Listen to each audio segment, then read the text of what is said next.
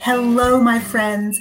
This is Yang Pratt, Chief Dreamer of Our Young Creators and the creator of the In a Weekend series of classes, where we show business owners how to simplify, how to automate, and how to leverage their businesses quickly.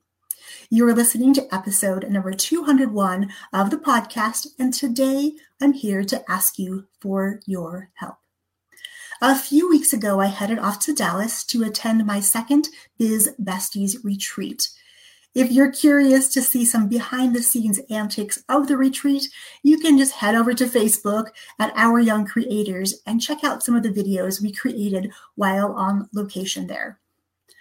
Part of the reason I went to the Biz Besties retreat was to gain some clarity on some pivots I was considering here in the business.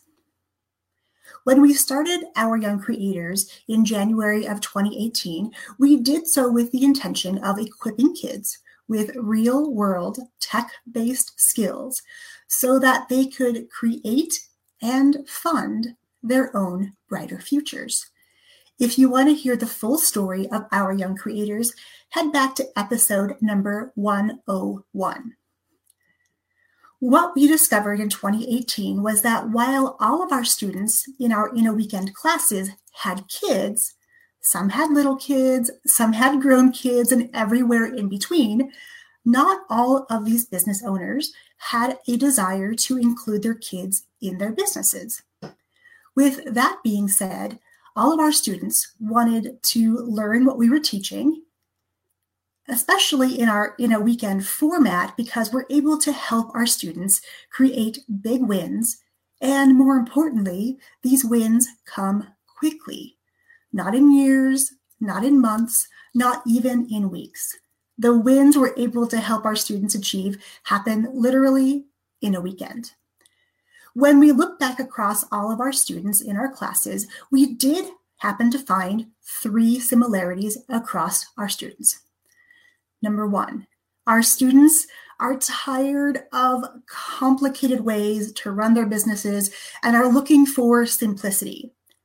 And simplicity happens to be my word for 2019. So you better believe I'm all about helping our students and all of you listening learn ways to simplify these sometimes complex things, especially in the area of technology, so we can really just make things easy for ourselves and for our clients who come for our services or products.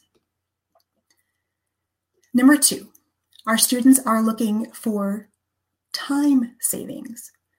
Many of the questions we get from you here on the podcast, as well as our students and our social media followers, have to do with time savings and productivity.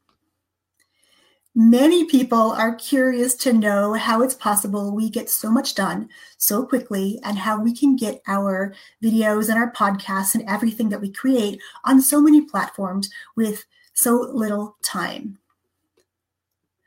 I have one word for you, my friends automation. I absolutely love to share with business owners how you can put in some smart automations on the back end of your businesses so that you can not only save time, you can save money, you can also be more productive.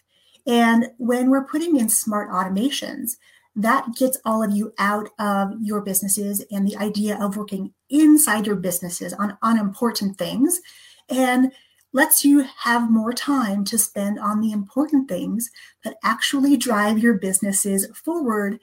And the most important part of this time savings is that now you can gain back time to do the things you love, hang out with those you care for, go on vacations, have a hobby again.